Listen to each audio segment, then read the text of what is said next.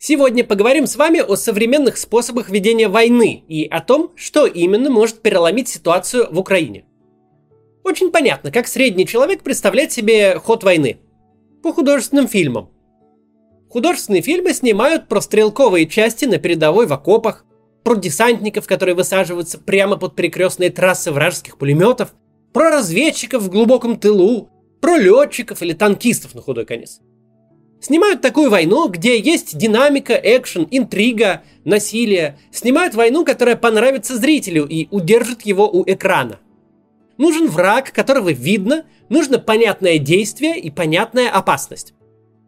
Никто и никогда не будет снимать фильмов про тяжелую гаубичную артиллерию. Ну только представьте себе это кино.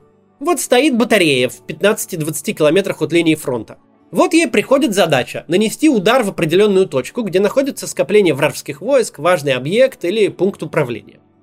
Артиллеристы рассчитывают углы наведения, делают несколько залпов и ничего не происходит.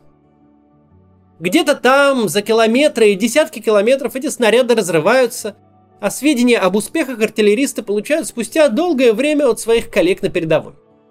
Несколько раз отстрелялись, свернулись и поехали куда-нибудь менять позицию – чтобы не прилетело в ответ. Вот и вся война. Ребята заряжают гаубицы и стреляют за горизонт. Понятное дело, что снимать фильм о войне с точки зрения артиллериста – это как снимать «Титаник» с точки зрения бухгалтера судоходной компании. Никто не будет его смотреть. Тем временем, чем технологичнее становится война, тем выше в ней роль дальнобойной артиллерии и реактивных систем залпового огня. Артиллерия с самого своего появления в высоком средневековье в 12-13 веках навсегда изменила не только формат войны, но и формат устройства общества. Какими бы мощными не были крепостные стены, каким бы тяжелыми и дорогими не были рыцарские доспехи, каким бы искусным воином не был сам рыцарь, все это стало несущественно. Понятно, что э, разрушение любых стен для пушек лишь вопрос времени. Понятно, что снаряду без разницы, кто перед ним – дорогущий и опытнейший рыцарь, на содержание которого работает несколько деревень, или простой крестьянин, вооруженный тяпкой. Рождение артиллерии предопределило закат рыцарства, закат феодальной войны и феодального устройства общества. Какой смысл поддерживать дорогостроящее сословие профессиональных потомственных воинов, если любой из них может погибнуть еще до того, как увидит противника – с течением веков и развитием технологий роль артиллерии только росла. Средневековые пушки – это э, тяжеленные гладкоствольные монстры, из которых хоть сколько-то прицельная, а тем более быстрая стрельба почти невозможна. Промышленная революция все изменила. Появились нарезные стволы и унитарные боеприпасы. Артиллерия становится все более точной и все более скорострельной. Она могла наносить все более ужасающий урон. Пика своего развития артиллерия достигла к началу 20 века. Обе мировые войны темы отличаются от всего того, что мы видели раньше. Это больше не войны профессиональных армий, не дело чести, доблести и отваги. Война скорострельных дальнобойных орудий – это война промышленного уничтожения людей. Вопрос жизни и смерти на ней – вопрос чистого везения. Ты не видишь гаубицу, стоящую за десяток километров в тылу противника. Снаряду этой гаубицы совершенно без разницы, кто ты. Профессиональный воин, закаленный в боях, или новобранец, с трудом держащий винтовку. Одним залпом, потратив несколько десятков снарядов, почти не рискуя техникой и дорогими обученными артиллеристами, теперь можно выполнить задачу, на решение которой пришлось бы положить на поле боя сотни или тысячи обычных стрелков. Можно уничтожать скопление войск и техники еще до того, как они вступят в бой, можно разносить укрепления противника, штурм которых унес бы многие жизни. Можно пробить брешь в обороне и нанести огромный ущерб врагу еще до того, как твои солдаты увидят его своими глазами. Это все никак не умаляет роль пехоты. Победа все еще куется на земле. Никакие снаряды и ракеты, никакие бомбы не возьмут за пехоту опорные точки, не закрепятся на господствующей высоте не проберутся в тыл противника, не выбьют его из города и город этот не защитят. Тем не менее, когда на помощь артиллерии пришли современные технологии, в той войне, которую ведет Украина против России в 22 году, роль артиллерии такова, какой не была никогда до этого. Да, уже во Второй мировой войне артиллерия была довольно совершенна. И с технической точки зрения даже самые современные гаубицы не очень далеко ушли от образцов 40-х годов. Но изменилось нечто совсем иное. Гаубичная артиллерия и системы залпового огня – оружие подслеповатое. Оно стреляет по площадям, по квадратам со стороной в километры. Из десятков и сотен снарядов, выпущенных батареей, даже при очень квалифицированном артиллерийском расчете, в цель попадут единицы. Средства наведения – это доклады разведки – поправки корректировщиков, карты, таблицы и формулы. Артиллерия во Второй мировой работает как огненный вал. Ее задача целиком зачистить квадрат обстрела в надежде, что важные объекты тоже попадут под раздачу. Это очень неэффективно, очень неточно и очень дорого. Большая часть ваших снарядов просто улетит в чистое поле, и хорошо, если не заденет своих. Роль артиллерии изменилась не потому, что появились какие-то новые навороченные орудия. Роль артиллерии изменилась потому, что теперь есть дроны, всевидящее око, летающее над полем боя, за которое полководцы прошлого продали бы душу и половину своих войск. Теперь есть GPS и электронные карты. Теперь есть моментальный обмен разведывательной информацией и моментальный же, очень точный расчет наведения гаубиц, пушек, минометов и РСЗО через автоматические программы которые не загружают артиллеристов школьными задачками, а сразу выдают готовые углы наведения. Теперь артиллеристы не ориентируются на показания корректировщиков. Теперь они сами могут видеть, куда прилетают снаряды, могут видеть предислокацию войск противника и корректировать свои действия. Впервые дальнобойная артиллерия стала не просто ужасающей и практически неуязвимой силой. Впервые она стала по-настоящему точной. Многие из нас играли в шутеры, и мы знаем, как в них устроены характеристики оружия. Если мощность растет, то непременно падает все остальное, в первую очередь скорострельность и точность. Всю жизнь артиллерия компенсировала недостаток точности мощностью и массовостью залпов. Представьте себе, что именно изменилось в этой войне. Артиллерия осталась такой же мощной, такой же скорострельной и способной накрыть врага десятками снарядов за раз, как и была. Она стреляет все теми же тяжелыми фугасными снарядами – но теперь стреляет не куда бог пошлет, а прям в точку, прям в цель. Теперь от нее не сбежишь, ведь над головой висит дрон, а в руке артиллериста планшет. Артиллерист за десятки километров видит каждый твой шаг и перенаводится в реальном времени.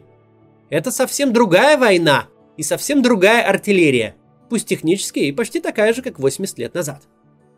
Как результат, нынешняя война – это в основном артиллерийские дуэли – а главные пункты из списка вооружений, которые Украина требует у своих западных союзников, это даже не танки. Это именно гаубицы и реактивные системы залпового огня.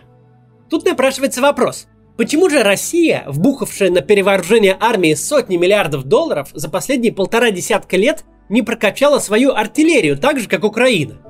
Ведь российский артиллерийский потенциал не сравним не только с Украиной, он не сравним вообще ни с кем – ведь Россия – наследник той страны, которая не производила туалетную бумагу, но по наполненности складов вооружений была впереди планеты всей. Ответ тут довольно простой. Покупка вооружений и забитые хранилища – это не реформа армии.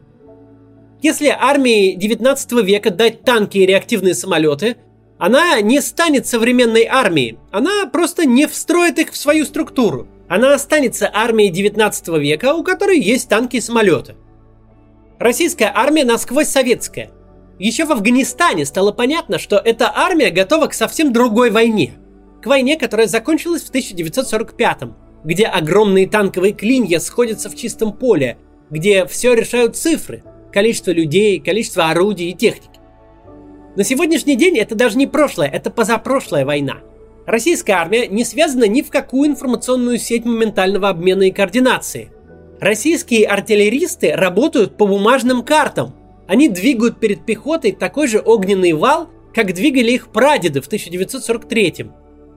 Применение современных средств войны, дронов и систем позиционирования, автоматических программ расчета и корректировки огня – все это в российской армии сведено к минимуму, а в отдельных случаях и вовсе к нулю. Этим война с Украиной еще больше похожа на Крымскую войну. В 1854 году российская армия воевала как в 1812, но война была уже другой. Война была не парусного флота и гладкоствольных ружей, но пароходов и нарезного оружия. Война была уже совсем иной тактикой и не могла не закончиться поражением. В 2022 году российская армия воюет как в 1945, А это уже совсем другая война. И исход этой войны решится, когда западные страны передадут Украине современную артиллерию.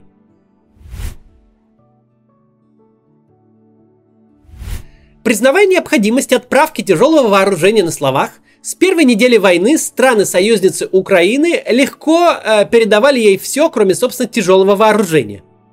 Уже в 20-х числах февраля в Украину начали прибывать тысячи бронежилетов, автоматов, минометов, винтовок, сначала из близких Чехии, Польши, Хорватии и стран Балтии, а потом и из других стран.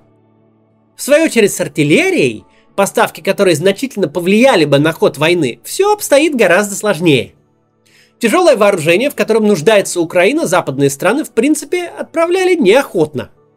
Опасения их были такие. Во-первых, лидеры стран-союзниц Украины не были уверены, что украинская оборона выстоит достаточно долго, чтобы применить полученное оружие. Дарить Путину оружие, каждая единица которого может стоить десятки миллионов долларов, никто не собирался. Но украинцы сумели выстоять, и это опасение исчезло.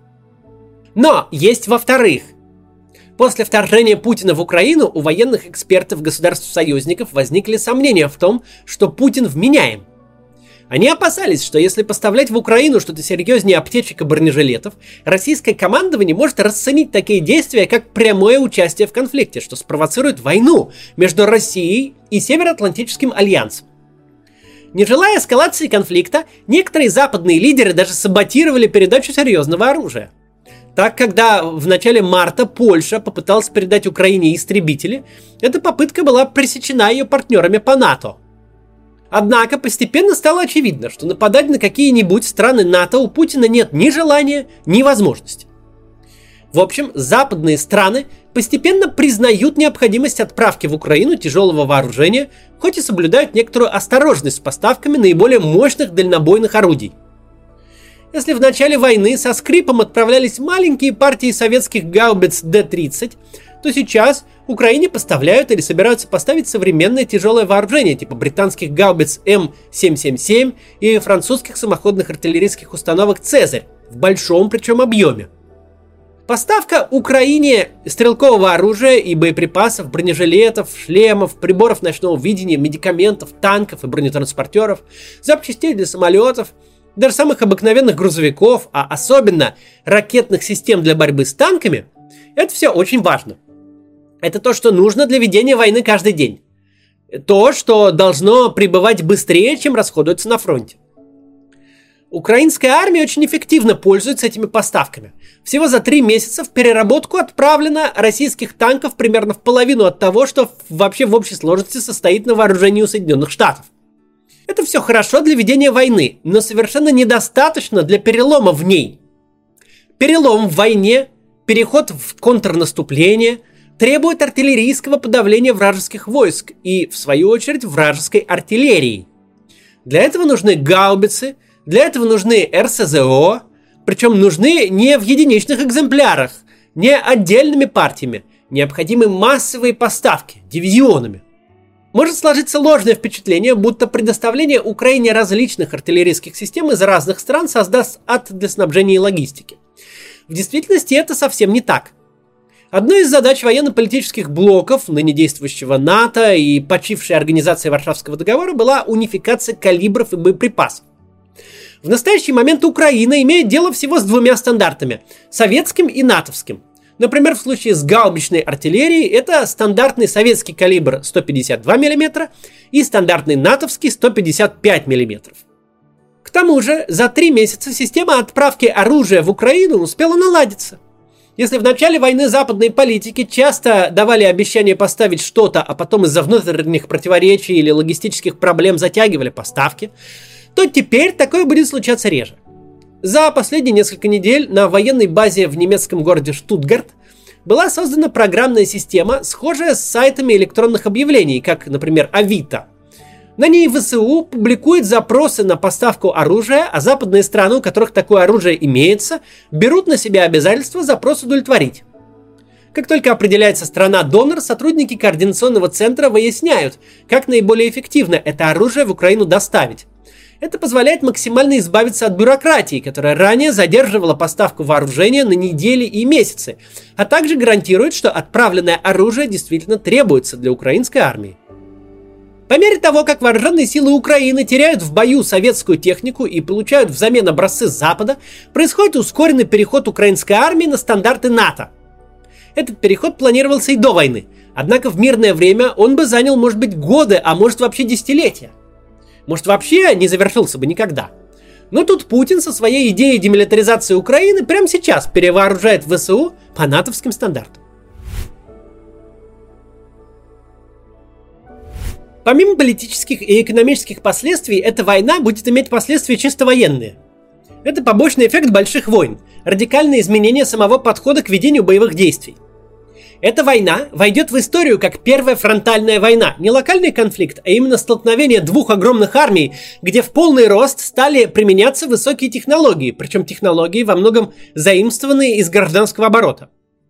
Выясняется, что если гаубица за 5 миллионов долларов присовокупить дрон стоимостью примерно как один снаряд для этой гаубицы, если снабдить артиллеристов и корректировщиков обычными потребительскими планшетами ценой в пару сотен долларов, то это радикально меняет роль артиллерии на поле боя, превращая ее из слепой силы в высокоточное оружие, от которого нет спасения.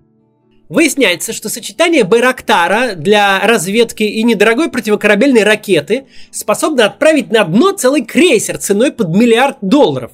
Информация на любой войне важна. Кто владел э, информацией, тот выигрывал битвы еще в ранних цивилизациях.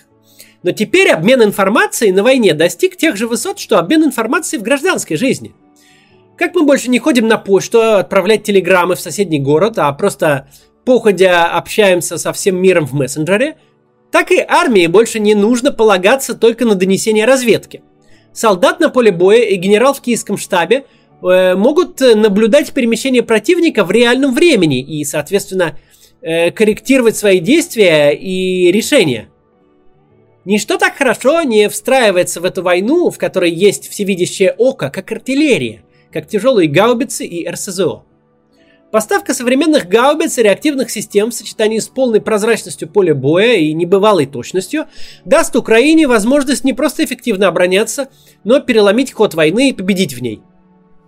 Два э, лучших варианта для такого перелома это немецкие самоходные гаубицы PZ-2000 и американские МЛРС. Их огневая мощь и точность э, стрельбы построена на моментальном обмене информацией – они оставят Путину очень мало шансов. Но пока есть проблемы и с тем, и с другим. Германия очень сильно тормозит поставки тяжелого вооружения. Американский МЛРС при наличии соответствующего модуля и боеприпасов легким движением руки превращается из реактивной системы залпового огня в оперативно-тактический ракетный комплекс по типу российского «Искандера». Он может наносить удары на расстоянии до 300 километров, а значит атаковать российскую территорию, чего руководство США пока не желает. Однако, ничто не мешает США поставить МЛРС в усеченной комплектации, только как РСЗО. Даже это в случае массовых поставок изменит игру. Западные союзники Украины затягивают поставки тяжелого вооружения. Э, лидеры западных стран до сих пор, э, пусть все меньше и меньше, но лелеют надежду умиротворить Путина. Такая стратегия затягивает войну и очень дорого обходится Украине. Тем не менее, надо помнить, что, как и в случае с санкциями на российское сырье, это только вопрос времени. До западных лидеров уже в общих чертах дошло, что эта война будет убивать и разорять ровно до тех пор, пока Путин не потерпит военного поражения. Что никакого переговорного пути тут нет. Скорее раньше, чем позже, этот вывод трансформируется в действие, в поставку вооружения, в котором Украина реально нуждается. Нуждается не для успешного продолжения войны, но для ее завершения. До завтра.